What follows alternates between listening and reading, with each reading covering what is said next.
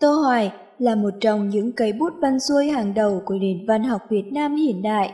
Sáng tác của Tô Hoài thể hiện vốn hiểu biết phong phú về nhiều lĩnh vực đời sống, đặc biệt là phong tục và sinh hoạt đời thường. Nghệ thuật văn xuôi của Tô Hoài có nhiều đặc sắc, nổi bật ở lối kể chuyện tự nhiên, sinh động, cách miêu tả giàu chất tạo hình, ngôn ngữ phong phú và đậm tính khẩu ngữ. Năm 1952, Tô Hoài đi với bộ đội vào giải phóng Tây Bắc. Trong chuyến đi dài 8 tháng, nhà văn đã sống với đồng bào các dân tộc thiểu số từ khu căn cứ du kích trên núi cao đến các bản làng mới giải phóng. Chuyến đi đã giúp cho Tô Hoài hiểu biết sâu hơn về cuộc sống và con người miền núi, đã để lại cho nhà văn những kỷ niệm sâu sắc, tình cảm thắm thiết với người và cảnh Tây Bắc. Chuyện Tây Bắc, kết quả của chuyến đi ấy là một trong những tác phẩm văn xuôi tiêu biểu của văn học thời kỳ kháng chiến chống thực dân Pháp. Tác phẩm được trao giải nhất giải thưởng Hội Văn nghệ Việt Nam năm 1954-1955. Vợ chồng A Vũ là truyện ngắn đặc sắc hơn trong ba tác phẩm của tập truyện Tây Bắc. Truyện có hai phần, viết về giai đoạn cuộc đời của Mị và A Phủ, giai đoạn ở Hồng Ngài trong nhà thông lý Pá Tra Giai đoạn ở phiền xa hai vợ chồng gặp gỡ cách mạng, rồi A Phủ trở thành du kích. Dưới đây chỉ trích phần đầu là phần thành công hơn của tác phẩm. Mời quý thính giả cùng lắng nghe. Ai ở xa về, có việc vào nhà thống lý Bá Tra, thường trông thấy có một cô con gái ngồi quay sợi gai bên tảng đá trước cửa, cảnh tàu ngựa. Lúc nào cũng vậy, dù quay sợi, thái cỏ ngựa, dệt vải, trẻ củi hay đi cõng nước dưới khe suối lên, cô ấy cũng cúi mặt, mặt buồn rười rượi. Người ta thường nói, nhà bá tra làm thống lý, ăn của dân nhiều, đồn Tây lại cho muối về bán, giỏi lắm. Nhà có nhiều nương, nhiều bạc, nhiều thuốc phiện nhất làng. Thế thì con gái nó còn có bao giờ phải xem cái khổ mà biết khổ, mà buồn. Nhưng rồi hỏi ra mới rõ, Cô ấy không phải là con gái nhà bá tra, cô ấy là vợ A Sử, con trai thống lý bá tra. Cô Mỹ về làm dâu nhà bá tra đã mấy năm, từ năm nào cô không nhớ, cũng không ai nhớ. Nhưng người nghèo ở Hồng Ngài thì vẫn còn kể lại câu chuyện Mị về làm người nhà quan thông lý. Ngày xưa, bố Mị lấy mẹ Mị không có đủ tiền cưới, phải đến vay nhà thông lý Bố của thống lý bà Tra bây giờ, mỗi năm đem nộp lãi cho chủ nợ một lương ngô. Đến tận khi hai vợ chồng về già rồi mà cũng chưa trả được nợ. Người vợ chết cũng chưa trả hết nợ. Cho tới năm ấy, Mì đã lớn, Mị là con gái đầu lòng. Thống lý Bà Tra đến bảo bố Mị, cho tao lấy đứa con gái này về làm dâu thì tao xóa hết nợ cho. Ông lão nghĩ năm nào cũng phải trả một nương ngô cho người ta, thì tiếc ngô, nhưng cũng lại thương con quá. Ông chưa biết nói thế nào, thì mỉ bảo bố rằng, con này đã biết quốc nương làm ngô, con phải làm nương ngô giả nợ thay cho bố, bố đừng bán con cho nhà giàu. Đến Tết năm ấy, Tết thì vui chơi, trai gái đánh bao, đánh quay, rồi đêm đêm rủ nhau đi chơi. Những nhà có con gái thì bố mẹ không thể ngủ được vì tiếng chó sủa. Chút đêm, con trai đến nhà người mình yêu, đứng thổi sáo xung quanh vách. Trai đến đứng nhẵn cả chân vách đầu buồn mị. Một đêm, mị nghe tiếng gõ vách, tiếng gõ vách hò hẹn của người yêu. Mị hồi hộp lặng lẽ cua tay lên, thì gặp hai ngón tay lách vào khe gỗ. Sờ một ngón thấy có đeo nhẫn. Người yêu của mị thường đeo nhẫn ngón tay ấy Mị bèn nhấc tấm vách gỗ, một bàn tay rất Mị bước ra. Mị vừa bước ra, lập tức có mấy người choàng đến, nhét vào miệng Mị rồi bịt mắt, cõng Mị đi. Sáng hôm sau, Mị mới biết mình đang ngồi trong nhà thống lý Pá Tra. Họ nhốt Mị vào buồng, ngoài vách kia, tiếng nhạc sinh tiền, cúng ma, đường rực rờn nhảy múa. Trong khi đó, A Sử đến nhà bố Mị. A Sử nói, Tôi đã cướp được con gái bố làm vợ. Tôi đem về cùng chính ma nhà tôi rồi. Bây giờ tôi đến trình cho bố biết. Tiền bạc để cưới thì bố tôi bảo đã đưa cả cho bố rồi. Rồi A Sự về, ông lão nhớ ngay đến câu nói của thông lý Pá Tra dạo trước. Cho con gái về nhà thông lý Pá Tra thì được trừ nợ. Chao ôi, thế là cha mẹ ăn bạc của nhà giàu từ kiếp trước, bây giờ người ta bắt bán con trừ nợ. Không thể làm thế nào khác được rồi. Có đến hàng mấy tháng, đêm nào Mị cũng khóc. Một hôm, Mị trốn về nhà, hai tròng mắt còn đỏ hoe, trông thấy bố, Mị quỳ lại úp mặt xuống đất, nức nở. Bố Mị cũng khóc, đoán biết lòng con gái. Mày về lại chào tao, để mày đi chết đấy à? Mày chết, nhưng nợ tao vẫn còn, quan lại bắt tao trả nợ. Mày chết rồi thì không lấy ai làm nương ngô, dạ được nợ người ta. Tao thì ốm miếu quá rồi, không được con ơi. Mị chỉ bưng mặt khóc, Mị ném nắm lá ngón xuống đất. Nắm lá ngón Mị đã tìm hái trong rừng, Mị vẫn giấu trong áo. Thế là Mị không đành lòng chết, Mị chết thì bố Mị còn khổ hơn bao nhiêu lần bây giờ nữa. Mị đành trở lại nhà thống lý. Lần lần, mấy năm qua, mấy năm sau, bố Mị chết. Nhưng Mị cũng không còn tưởng đến Mị có thể ăn lá ngón từ từ nữa. Ở lâu trong cái khổ, Mị khổ quen rồi. Bây giờ thì Mị tưởng mình cũng là con trâu, mình cũng là con ngựa, là con ngựa phải đổi ở cái tàu ngựa nhà này, đến ở cái tàu ngựa nhà khác. Ngựa chỉ biết ăn cỏ, biết đi làm mà thôi. Mì cúi mặt, không nghĩ ngợi nữa, mà lúc nào cũng chỉ nhớ đi nhớ lại những việc giống nhau, tiếp nhau, vẽ ra trước mặt. Mỗi năm mỗi mùa, mỗi tháng lại làm đi làm lại. Tết xong thì lên núi hái thuốc phiện, giữa năm thì giặt đay, xe đay, đến mùa thì đi nương bẻ bắp, và dù lúc đi hái củi, lúc bưng ngô, lúc nào cũng gài một bó đay trong cánh tay để tước thành sợi. Bao giờ cũng thế, suốt năm suốt đời như thế. Con ngựa con trâu làm còn có lúc, đêm nó còn được đứng gãi chân, đứng nhai cỏ. Đàn bà con gái nhà này thì vùi vào việc làm cả đêm cả ngày. Mỗi ngày, Mị càng không nói, lủi lũi như con rùa nuôi trong xó cửa. Ở cái buồng Mị nằm kín mít có một chiếc cửa sổ một lỗ vuông bằng bàn tay. Lúc nào trông ra cũng chỉ thấy trăng trắng, không biết là sương hay là nắng. Mị nghĩ rằng mình cứ chỉ ngồi trong cái lỗ vuông ấy mà trông ra, đến bao giờ chết thì thôi. Trên đầu núi, các nương ngô nương lúa gặt xong, ngô lúa đã xếp yên đầy các nhà kho. Trẻ con đi hái bí đỏ tinh nghịch đã đốt những lều canh nương để sưởi lửa. Ở Hồng Ngài, người ta thành lệ, cứ ăn Tết khi gặt hái vừa xong, không kể ngày tháng nào. Ăn Tết như thế cho kịp lúc mưa xuân xuống thì đi vỡ nương mới. Hồng Ngài năm ấy ăn Tết, giữa lúc gió thổi vào cỏ xanh vàng ửng, gió và rét rất dữ dội. Nhưng trong các làng mèo đỏ, những chiếc váy hoa đã đem ra phơi trên mỏm đá xòe như con bướm rạc rỡ. Đám trẻ đời Tết, chơi quay, cười ẩm lên trên sân trước nhà. Ngoài đầu núi đã lấp ló có tiếng ai thổi sáo rủ bạn đi chơi. Mị nghe tiếng sáo vọng lại, thiết tha bồi hồi. Mị ngồi nhẩm thầm bài hát của người đang thổi. Mày có con trai, con gái rồi, mày đi làm nương, ta không có con trai, con gái, ta đi tìm người yêu. Tiếng chó sủa xa xa, những đêm tình mùa xuân đã tới. Ở mỗi đầu làng đều có một mỏm đất bằng phẳng làm cái sân chơi chung ngày Tết.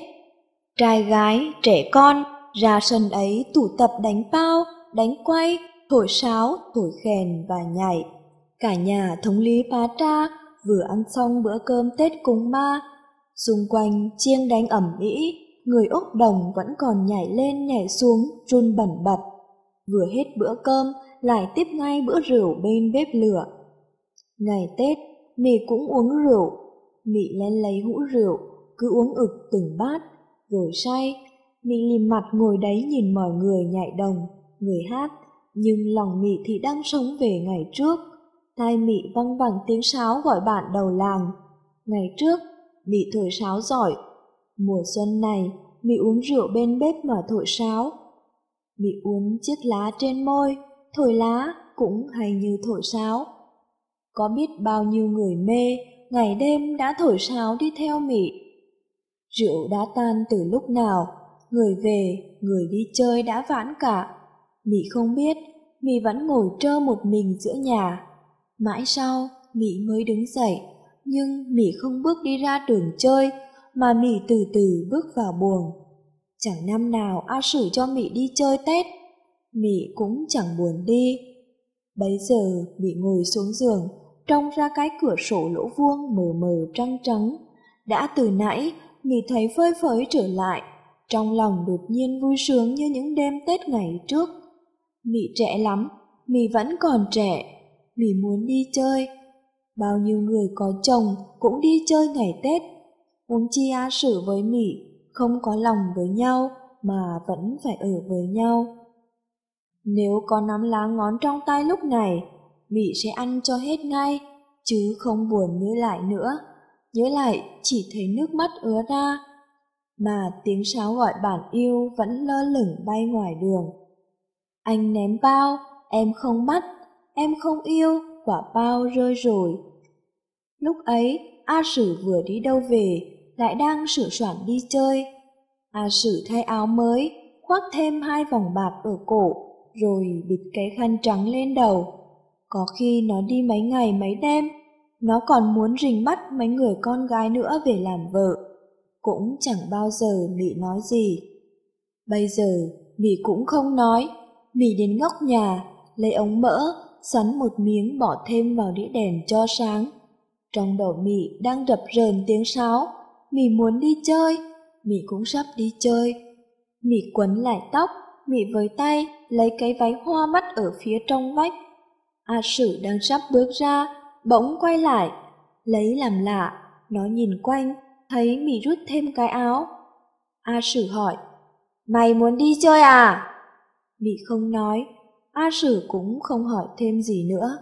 A Sử bước lại, nắm Mị, lấy thắt lưng trói hai tay mỉ Nó xách cả một thúng sợi đay ra, trói đứng mỉ vào cột nhà.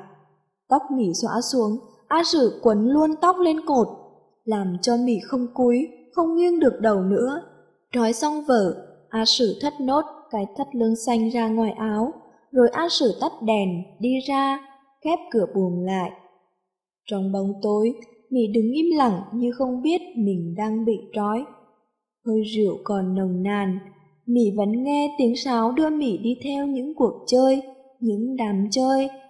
Em không yêu quả bao rơi rồi, em yêu người nào, em bắt bao nào. Mị vùng bước đi, nhưng tay chân đau không cửa được, Mị không nghe tiếng sáo nữa, chỉ còn nghe tiếng chân ngựa đạp vào vách. Ngựa vẫn đứng yên, gãi chân nhai cỏ. Mị thổn thức nghĩ mình không bằng con ngựa. Chó sủa xa xa, chừng đã khuya. Lúc này là lúc trai đang đến bên vách làm hiệu, dụ người yêu giữa vách ra rừng chơi. Mị nín khóc, Mị lại bồi hồi. Cả đêm ấy, Mị phải trói đứng như thế. Lúc thì khắp người bị dây trói thít lại, đau nhức. Lúc lại nồng nàn tha thiết nhớ. Hơi rửa tọa, tiếng sáo, tiếng chó sủa xa xa. Mị lúc mê, lúc tỉnh, cho tới khi trời tăng tảng rồi không biết sáng từ bao giờ. Mị bằng hoàng tỉnh. Buổi sáng âm râm trong cái nhà gỗ rộng, vách bên cũng im ắng, không nghe tiếng lửa réo trong lò nấu lợn, không một tiếng động, không biết bên vùng quanh đấy các chỉ vợ anh vợ chú của A Sử còn có ở nhà. Không biết tất cả những người đàn bà khốn khổ ra vào nhà quan đã được đi chơi hay là họ cũng đang phải bị trói như mị. Mị không thể biết. Đời người đàn bà lấy chồng nhà giàu ở Hồng Ngài thì một đời con người chỉ biết đi theo đuôi ngựa của chồng. Mị chợt nhớ câu chuyện người ta vẫn kể. Đời trước ở nhà thống lý Pà Tra, có một người trói vợ trong nhà ba ngày rồi đi chơi. Khi về nhìn đến thì vợ chết rồi. Nhớ thế, Mị sợ quá, Mị cửa quậy xem mình còn sống hay chết. Cổ tay, đầu, bắp chân bị dây trói siết lại, đau rứt từng mảnh thịt. Có tiếng xôn xao phía ngoài, rồi một đám đông vào nhà. Thống lý Pá Tra xuống ngựa, cho thị sống, dắt ngựa vào tàu. Nghe như bọn họ có khiêng theo con lợn hoặc một người phải trói, vừa bất huỵch xuống đất, cứ thở phè phè. A Sử chảnh choảng vào buồng, áo nó rách toạc một vai, cái khăn xéo trắng loang lổ đầy máu, rụp xuống quanh trán. A Sử nằm lăn ra giường. Lát sau, thống lý Pá Tra bước vào. Theo sau thống lý là một lũ thống quán. Xéo phải và một bọn thị sống vẫn thường ra vào hầu hạ, ăn thịt, uống rượu, hút thuốc phiện nhà thống lý. Có người bấy giờ mới nhìn thấy Mị phải trói đứng trong cột, nhưng cũng không ai để ý. Họ súng lại cả quanh giường A Sử. Bá tra tay vẫn cầm cái roi ngựa, lại từ từ đi ra. Mị nhắm mắt lại, không dám nhìn. Mị chỉ nghe hình như có tiếng bố chồng gọi ra ngoài. Mị hé nhìn ra, thấy chị dâu bước vào. Ngựa chỉ dâu ấy chưa xả, nhưng cái lưng quanh năm phải đeo thổ nặng quá, đã cầm rạp xuống. Người chỉ dâu đến cởi trói cho mị. Rồi dây gai dưới bắp chân vừa nới lỏng ra, mị ngã rụp xuống. Chị dâu nói khẽ vào tai mị.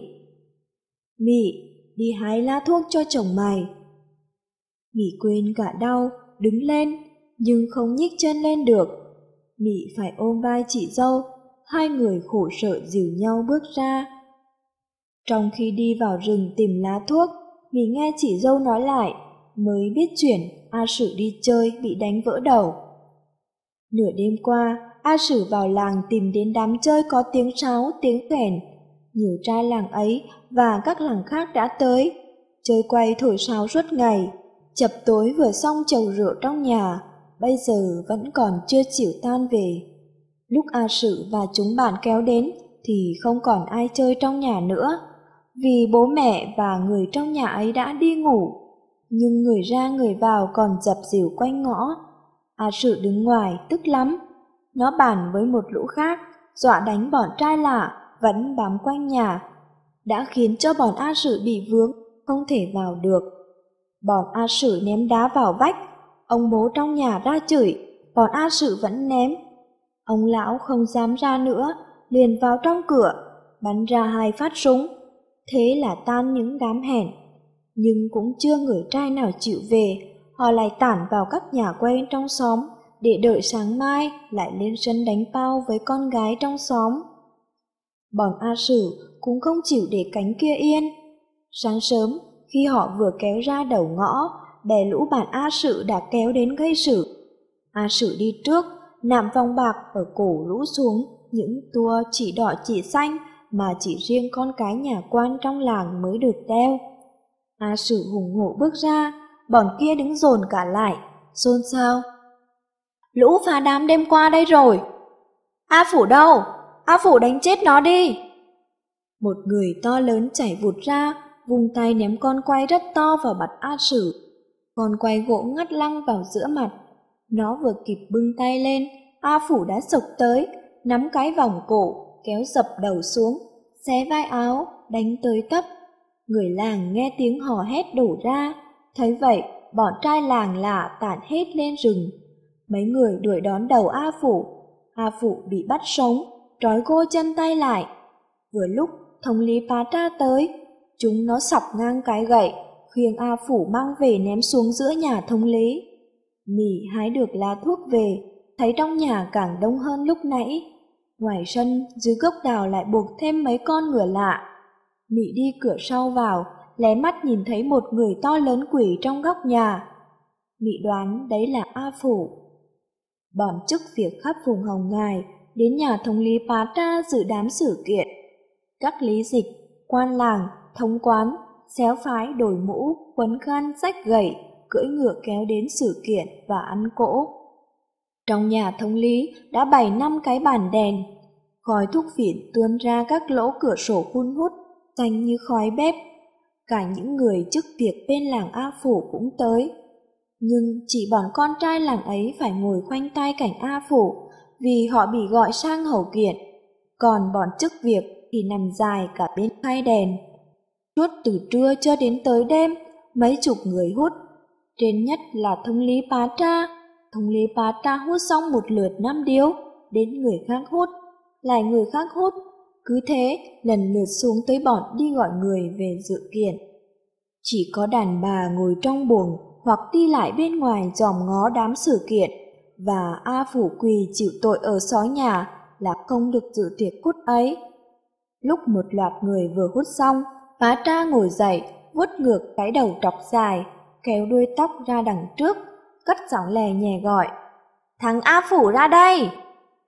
A Phủ ra quỳ giữa nhà, lập tức bọn trai làng xô đến. Trước nhất, chắp tay lại lia lịa tên thống lý bá tra, rồi quay lại đánh A Phủ. A Phủ quỳ chịu đòn, chỉ im như cái tưởng đá. Cứ mỗi đợt bọn chức Việt thuốc phiện xong, A Phủ lại phải quỳ ra giữa nhà, lại bị người xô đến đánh. Mặt A Phủ sưng lên, môi và đuôi mắt dưới sập chảy máu. Người thì đánh, người thì quỳ lại kể lệ chửi bới. Xong một lượt đánh, kể chửi, lại hút. Khói thuốc phiện ngào ngạt tuôn qua các lỗ cửa sổ, rồi bà tra lại ngóc cổ lên, vuốt tóc, gọi A Phủ. Cứ như thế, suốt chiều, suốt đêm, càng hút, càng tỉnh, càng đánh, càng chửi, càng hút. Trong buồng bên cạnh, Mỹ cũng thức suốt đêm im lặng ngồi xoa thuốc dầu cho chồng. Lúc nào Mỹ mỏi quá, cửa mình, thì những chỗ lằn trong người lại đau ê ẩm. Mỹ lại gục đầu nằm tiếp đi. Khi đó, A Sử bèn đạp chân vào mặt Mỹ. Mỹ choàng thức, lại nhặt nắm lá thuốc, xoa đều đều trên lưng chồng. Ngoài nhà vẫn rên lên từng cơn kéo thuốc viện, những con mọt nghiến gỗ kéo dài dài, giữa tiếng người khóc, tiếng người kể lào xào và tiếng đấm đánh huỳnh huỵch. Sáng hôm sau thì đám kiền đã xong, một số người chẳng biết từ bao giờ đã ngủ ngáy ngay bên khay đèn. Bọn xéo phải đang bắt cái chảo đồng và xách ấm nước ra nấu thêm làng thuốc để hút thêm ban ngày cho các quan làng thật tỉnh. Các quan làng còn một bữa tiệc ăn cỗ. Thống lý bà tra mở tráp, lấy ra một trăm đồng bạc hoa xòe bày trên mặt tráp, rồi nói Thằng A Phụ đánh người, thì làng sử mày phải nộp vạ cho người mày phải đánh là hai mươi đồng nộp cho thống quán năm đồng, mỗi xéo phải hai đồng. Mỗi người đi gọi các quan làng về hậu kiện năm hào. Mày phải mất tiền mời các quan hút thuốc từ hôm qua tới giờ, lại mất con lợn 20 cân. Chốc nữa, mổ để các quan làng ăn vả mày. A Phủ, mày đánh con quan làng, đáng nhẽ làng xử mày tội chết, nhưng làng tha cho mày được sống mà nộp vạ. Cả tiền phạt, tiền thuốc, tiền lợn, Mày phải chịu một trăm bạc trắng. Mày không có bạc thì tao cho mày vay để mày ở nợ. Bao giờ có tiền dạ thì tao cho mày về. Chưa có tiền dạ thì tao bắt mày ở làm con trâu, con ngựa cho nhà tao. Đời mày, đời con, đời cháu mày tao cũng bắt thế. Bao giờ hết nợ tao mới thôi. A Phủ, lại đây nhận tiền quan cho vay.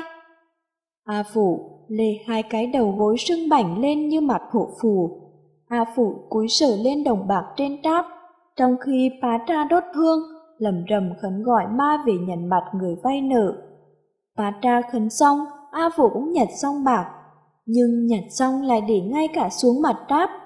Rồi phá tra rút cả bạc vào trong tráp.